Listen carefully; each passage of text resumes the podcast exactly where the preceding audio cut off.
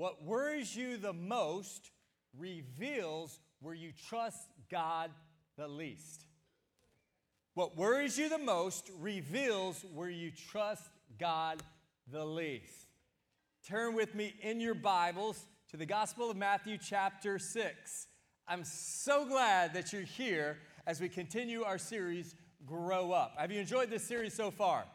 Grateful for the Word of God. Our heart is that you would grow in your relationship with Jesus, that you would become stronger in your faith. And so, to do that, you have to pay attention to the spiritual disciplines in your life, right? That's why we started talking about prayer last week, fasting, getting more hungry for the Lord. Please come back next Sunday. We're going to talk about how to effectively read and study the Word of God. But today, the spiritual discipline is taking every thought into complete captivity of Jesus. That's scriptural. So, how do we do that? How do we become emotionally healthy? How do we overcome worry? How do we become healthy? Jesus says that the greatest command in the Bible is what?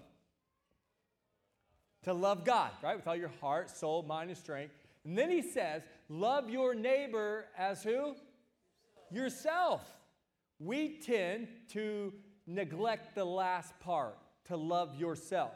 Not to idolize yourself, but to take care of yourself, to, to be healthy. So important. And it's impossible to grow spiritually if you're emotionally unhealthy, if you're constantly struggling with anxiety, worry, and depression. Some of you right now, you're worried about something. So much so that you're having a hard time focusing right now. You can't even listen to this message because of what is bothering you. I want to encourage you to take out the index card that was handed to you when you walked in. And I want you to bring to the surface what are the one to three things that are really bothering you right now, that cause you to worry? What are the chief concerns on your heart? And just write them out. What is that weight that just feels like it, you just can't shake? It's a burden, someone you love, something you care about, something you want to change, but you can't figure out how. It's this never ending weight. Something's always present with you. I promise you, you're not alone. You're not alone. For me, I, I have a tendency to be concerned about people a lot my kids, our staff, you. When I hear that you have a, a situation come up in your life and we pray about it, we just take things so deeply that I can become too concerned. So, what about you? What is that, that problem in your life? Maybe it's a sin issue, health issue, taking care of your parents one day, a secret sin. Maybe it's bigger than that. Maybe it's war, a global issue, or racism, and you're just bothered by it. Maybe it's the future the unknown, a big decision that you need to make, a past hurt, something that maybe directly because of abuse or hurt, maybe it's indirectly. What is it that's bothering you? Just write that down. Anxiety is one of the biggest health issues in our world today. It's almost become like it's part of our culture.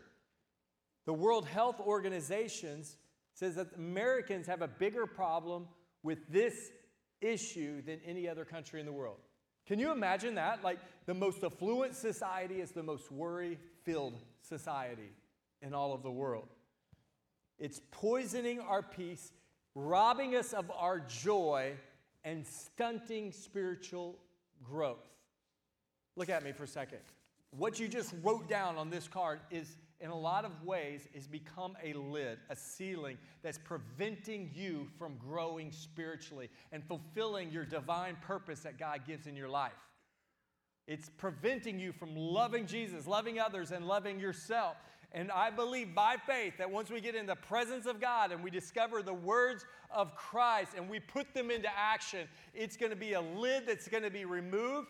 Some of you are going to have a breakthrough moment. Others, you, it's going to be a faith moment that's going to start your path of healing renewal, recovery, and freedom in Jesus' name. But can we be praying? Can we be people of a faith to believe that God's word is alive, that we're in the presence of the Lord, and through Jesus we can have victory? Amen? Praise the Lord. Praise the Lord. And, but the reality is that many of Barna research says that over 60% of adults struggle with worry because of daily stress. And it's not just adults. If you have high school or college age students, or you are a student, the latest research says that 91% of that generation of students, of our youth, are struggling with worry on a daily basis. That's why we're talking about it, because it's hitting the home and it's real, and you struggle with it, and you've got friends who are struggling with it. And it's because of that, our, our hearts are filled with compassion and love. There was a time that I didn't have a lot of understanding or empathy with people who struggled with emotional issues. But five years ago, I went through my dark night of the soul, and it started with some symptoms. And in three months, I hit rock bottom, and it affected me physically, spiritually, emotionally. I couldn't see the light. And it took about nine more months for me to receive the healing victory. And I'm on the other side, and now I'm more healthy physically, spiritually, emotionally when, than when I was five years younger. But I'm here to tell you, I understand what you're going through. I have greater empathy, compassion, and love for you. And I have faith, and I believe that you can overcome and you can grow because you don't have to lose heart. And, and so you're going to learn some things to put into practice from God's Word. And then there's just going to be some very practical things that you can do because there's some things, you're, for example, you're with people who are discouraged and Debbie Downers. And if, if you stay with that group of people and you're with them a lot, eventually you're going to become like that. So you need to check your relationships. Some of you are very practically your phone. We talked about this a couple of weeks ago, how it can be a, a tool for good. But man, I, I don't know if God, when He created us, designed us to be able to process mentally all the news that we can re, uh, read on the news and, and, see videos and pictures of tragic things happening all over the world and, and even on social media with people that we know. Or we see things on social media, we see pictures and we compare ourselves, or it tempts us to become envious or jealous or even be filled with lust. Or the phone just can keep us because the average screen time is five hours a day, can keep us from being present. Right? Like Stephanie and I went on a, a date this past week. We were at a restaurant and we watched a, a family of four come in. They sat around the table they sat down and they all took out their media devices. The daughter had a big iPad, immediately put the, the AirPods, in, AirPods into their ears, and they didn't even talk to each other. They were just glued to their, their screens. And the Lord just like spoke to me. You got to talk about it. We got to have boundaries in place and be aware that this is not good. It's robbing us from community and being present in conversation with people that will help us emotionally. Amen? Like, this is important. These are practical things. But let's go to the Word of God because when we tend to worry, it, it exper- we experience worry in the mind, right? We rehearse negative thoughts, worst case scenarios, and we just rehearse them. It's like a, a record that goes around and around and around. And Jesus tells us we don't have to worry. When He is on the throne, we can trust Him. But I want to show you in Matthew 6 when Jesus tells us multiple times not to worry. There are five big topics that he addressed in the first century, and many of those we can apply today that we worry about. These are the big five things. First is finances. Jesus says, Don't worry about your money. Second, he says, Your food. Don't freak out about food. Don't worry about your fitness or your health. Don't worry about fashion. And don't worry about your future finances, food, fitness, fashion, and the future. Let's discover it. It says in Matthew chapter 6, verse 25, Jesus says, Therefore, I tell you, what does he say? Do not worry. Look at someone you're sitting next to and look them in the eye and say, Do not worry. In the verse right before, in verse 24, he says, You cannot serve both God and money. Therefore, I tell you, do not worry. So, what is he saying? Essentially, he's saying, Don't worry about your finances. You cannot love both God and some translations say mammon. It's like a spirit of so focused and obsessed with resources, finances, possessions, stuff. And you can't have both in your life. You can't have multiple gods. You can't have multiple idols. God only do we love with all. Everything else has got to take a distant second at best. And Jesus is saying, You're so focused about money. And then he says in verse 25, He says it again, Therefore I tell you, do not worry about your life, what you'll eat or drink. There's food. He says, or about your body, there's fitness, or about what you'll wear, there's fashion. So Jesus starts, he says, don't worry about what you're going to eat or drink, your food. In the first century, a lot of people were poor. And so they didn't know where their next meal was going to come from. They're, because of a scarcity mentality, they didn't, they were worried about not eating enough, not having enough food for their children. But it's different for us. We worry about food, but it's for a different reason, right? Sometimes we worry about eating too much, or we worry about where we're going to eat, right? Some of those who walk in sin and darkness want to eat it In-N-Out. Those who are godly want to eat at Whataburger. And so there's, con- there's conflict, right? But it's different. It's the wrong. So Jesus says, let's not obsess. Listen to me. He says, don't obsess with temporary, what is what just lasts a, a small slice of your time compared to eternity. He says, don't focus over temporal, but be focused on eternal. Don't worry about what you're going to wear, what about your body. It's, your body's important. It's a temple of the Holy Spirit, but don't obsess about it. Don't be so consumed, good or bad. Even the Apostle Paul told Timothy, physical exercise is good, but it profits little compared to your soul, which is eternal right? Abiding with the Lord and understanding why souls are so important. He says, don't worry so much about what you're going to wear. A lot of us are consumed about how we look, how we represent ourselves in person, our, our hair, or can I just tell you, like, it is so freeing not to have to worry about your hair and washing, styling it. Like it is so free. Some of you just need to join the revolution, shave it off.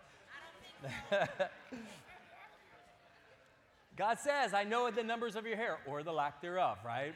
He sees it, He knows it. But hey, but we get so obsessed with how we appear, what kind of clothes we have, what kind of shoes, and we got to have everything. So we get consumed with buying and it never ending, and how we look on social media, and we're obsessed. I promise you, if you spend as much time thinking about God as you do thinking about what you're going to look like, you're going to be a lot more emotionally healthy.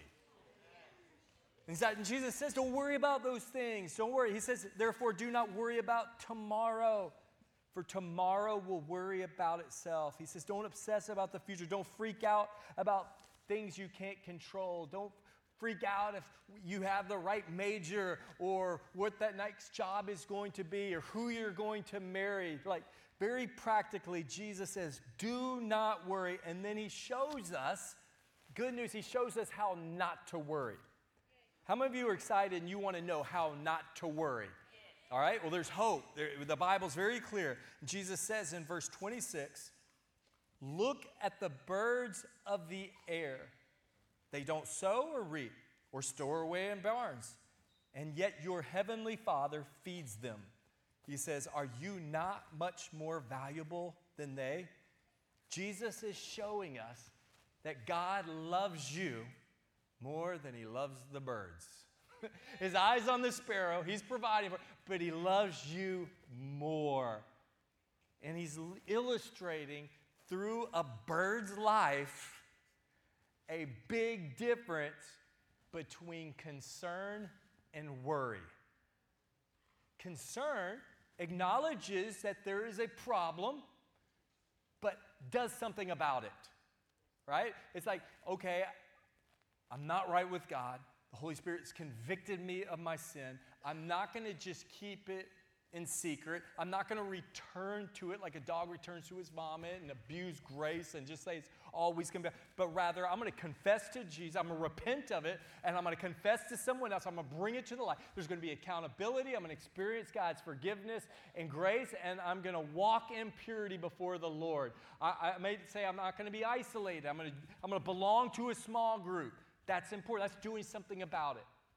For those of you who are struggling in your marriage and you're just missing each other's expectations and you're not communicating well, it's like, I'm, I'm going to be vulnerable. We're going to ask for help. You know, like, guys, some of you don't want to do it, but it, it's saying, hey, I'm concerned. I believe in this. It takes two. Let's get some help. Let's go to reengage on Tuesday nights at GFC. Let's walk that path of healing and get healthier. That's concern. Worry is seeing what's bad and not doing anything about it. It's doing without doing. It's worst case scenarioing.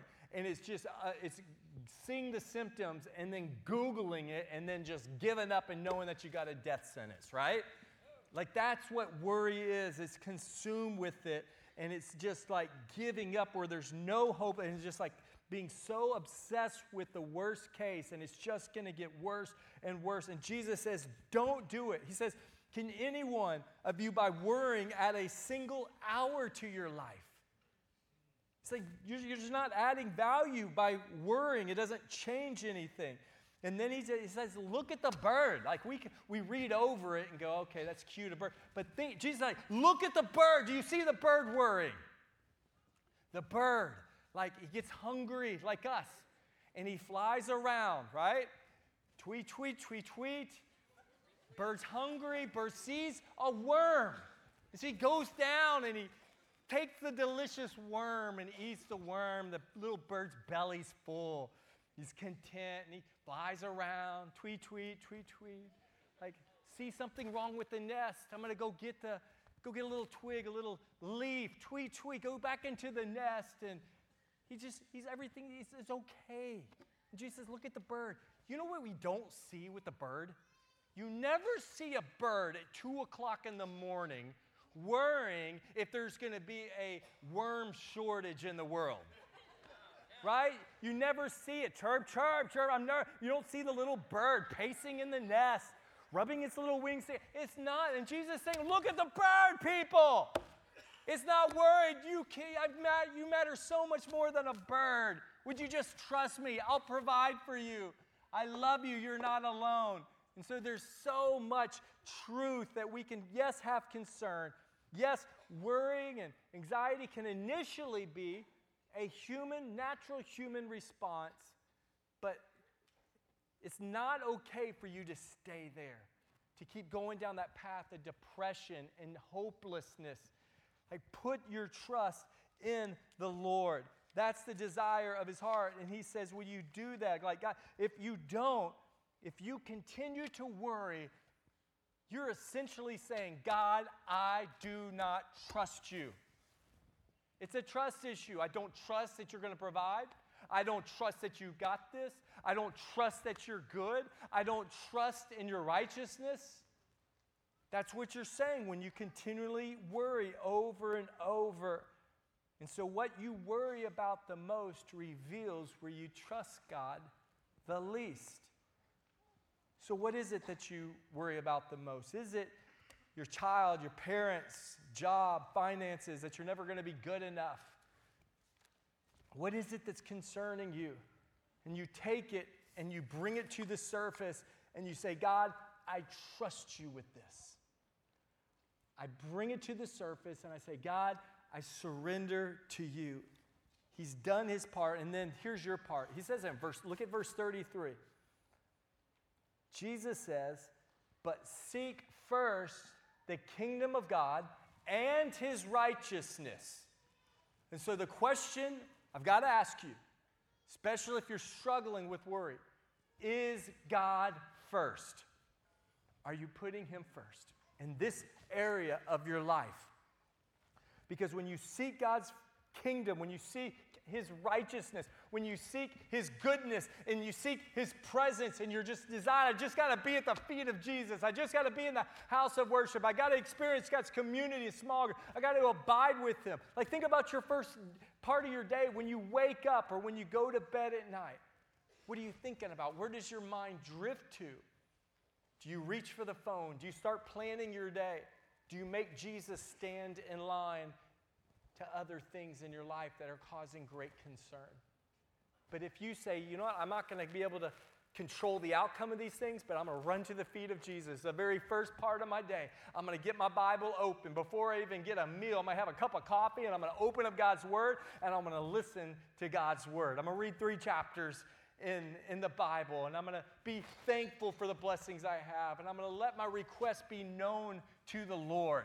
And I'm going to pray. And the Bible's very clear don't be anxious about anything, but in everything, prayer and supplication. And if you do this, the promise is that God's peace will guard your heart and mind.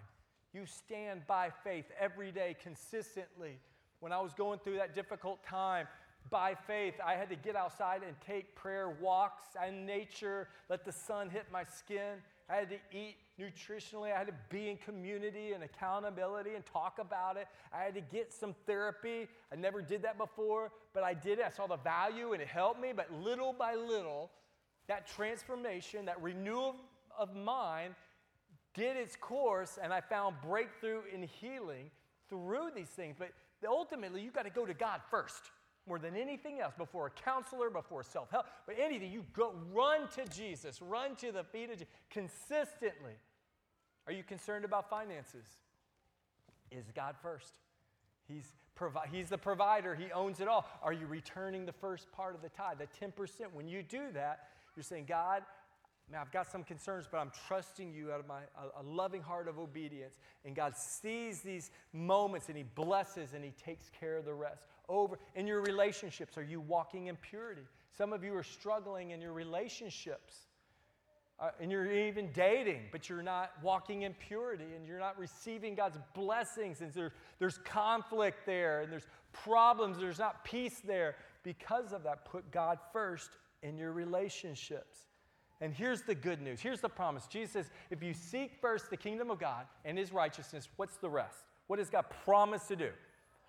All these things, all those things will be at. He's going to take care of everything else in his timing. You can't say, hey, this is conditional on my timing, the way I expect it to turn out, but you trust the Lord that in his timing, that He will provide a way out, that He will take care of it no matter what. And so we take it and we say, God, your word says to cast all your cares to you, and you care for us.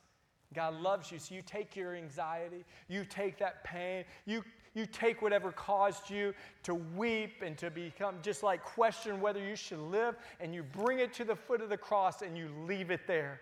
And you don't keep taking it back up and you don't keep putting it on your shoulders and but you trust and you give it to the lord. And here's the reality. When you do that it's, there's going to be one of three outcomes. Some of you it's just the unknown that drives you crazy but there's going to be one of three outcomes. The first thing that could happen and most likely will happen is absolutely nothing. You're thinking worst case and it's not going to happen. There was a study done at Penn State University, and they surveyed thousands of young people on what was stressing them out on a daily basis and found that 91% of what was causing them to worry never, ever happened. But what does happen is your peace gets robbed because you worry about it so much. So, number one, it's probably never going to happen. The second outcome is that something will happen, but most likely it won't be nearly as bad as what you feared. Some of you got a physical symptom and you've gone to Google you're just horrified, right? You've got cancer, you're gonna die. All those like, it's not, and, and it's not doing you any good. Don't do that, that's ridiculous. Some of you were so worried about a presentation and you thought you bombed it but uh, others were like, it's not that bad. But we always think it's worse, right? Some of you, you like someone so much and they don't like you that way. And you think your life is over, right? Can I tell you the good news is two or three years from now, when God brings that special little lady into your life or that man of God, you've waited and trusted the Lord, I promise you that that feeling of rejection and that fear that you're going to be lonely, never will be that bad, is what you think right now. All right? I promise you. But there's a third outcome that can happen that it could happen. That it could happen. But if it happens, know that God will carry you through it. You are not alone. God loves you. He says that even in your weakness that my grace is going to be enough. If you go to him first, he's going to give you peace, strength, He'll walk. The people that I know, and even from personal experience, when you hit that storm and hit that rock bottom, that you sense God's presence the most. You can know God more during that time and what He does in you during that time in your character through humility and brokenness and drawing close to the Lord. It's such an intimate time, isn't it? Isn't it, Cynthia? Like you can look back and go, He was there. You didn't give up. That that God does something special in your heart. You don't see it and you don't see the purpose in that pain, but no, it doesn't go wasted. That in time, the Lord starts to bring people in your path and you remember, you're like, I, I was there, I remember it, and you can give God glory and you can have greater compassion. That your greatest trial will become your greatest testimony for the glory of God. There's purpose in that. Don't freak out. Don't quit. Don't give yourself over to hopelessness. There is hope in Jesus. There is power in the name of Jesus. Amen.